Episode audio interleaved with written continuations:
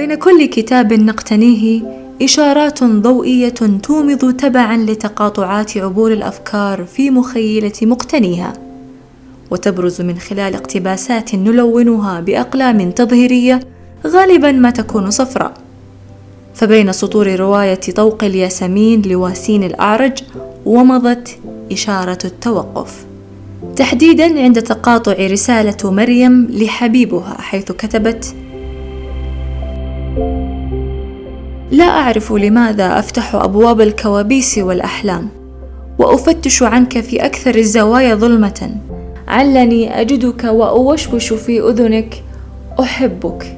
ربما لأنك لا تشبه والدي ولأن زوجي كان يشبه والدي. فقد كرهته وأوصدت كل الأبواب المؤدية له وفتحت كل نوافذ الصغيرة نحوك لأراك وحدي عندما أشتاق لك.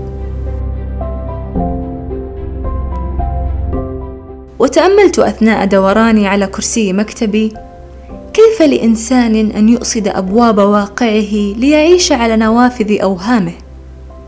ويستلذ ألما للمناظر التي تطل عليها وأن يتجاهل عمدا قرع أبواب واقعه ويصور له وهمه بأن قرار فتح الباب والتعايش معه أمر بالغ الصعوبة فكيف لعقله أن يتجاهل مساحة النافذة؟ مقارنة بمساحة الباب وأنها بدورها تنقل له منظرا مصغرا عن فردوس لن يلمس أوراق جنته ولن يغفو على موسيقى الطبيعة الخلابة. بينما بإمكان الباب أن يفتح له عالما يستطيع الولوج فيه والتعايش معه والتخلص من ألم خيالات النوافذ. ثم كيف يتجرأ لعقله أن يصور له الهروب من النافذة طريقا للهناء؟ ثم منذ متى تعتبر النوافذ مسلكا للدخول لعالم أفضل؟ لطالما كانت النوافذ شقا تولج فيه الشمس أشعتها وفي أحلك الظروف تعد مسلكا اضطراريا للنجاة حينما يحترق كل من في دارك. فإن أردت الحياة فلن تدخل من نوافذها. ألم يكن من البر أن نأتي البيوت من أبوابها لا من ظهورها؟ ألم تكن الأبواب رمزية الإنسانية الأولى ممثلة ببابها الأوسع السماء باب البشرية جمعاء؟ فإليها ترفع الأرواح والدعوات والصلوات ومنها تنزل البركات والأرزاق والرحمات. فكيف للإنسان أن يستدبر الأبواب ويستقبل النوافذ طمعا في الهناء؟ وتستدرجه النوافذ بدورها لينغمس في كومة أوهامه.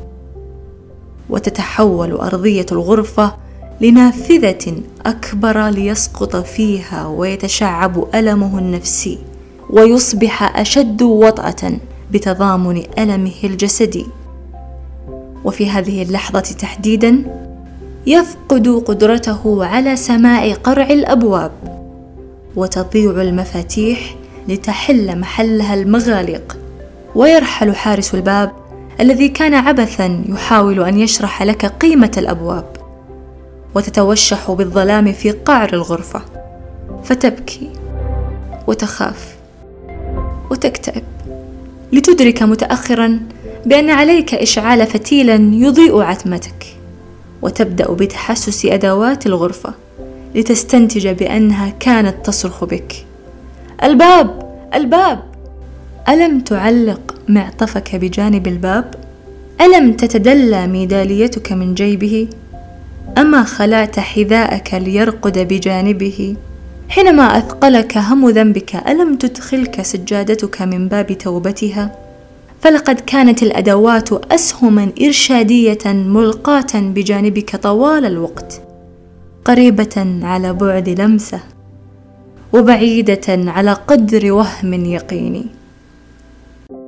فإصرارك على جماليات النافذة الوهمية قادتك لعتمة آلامك أما كان حقا عليك أن تمنح هناء الباب فرصة للحياة؟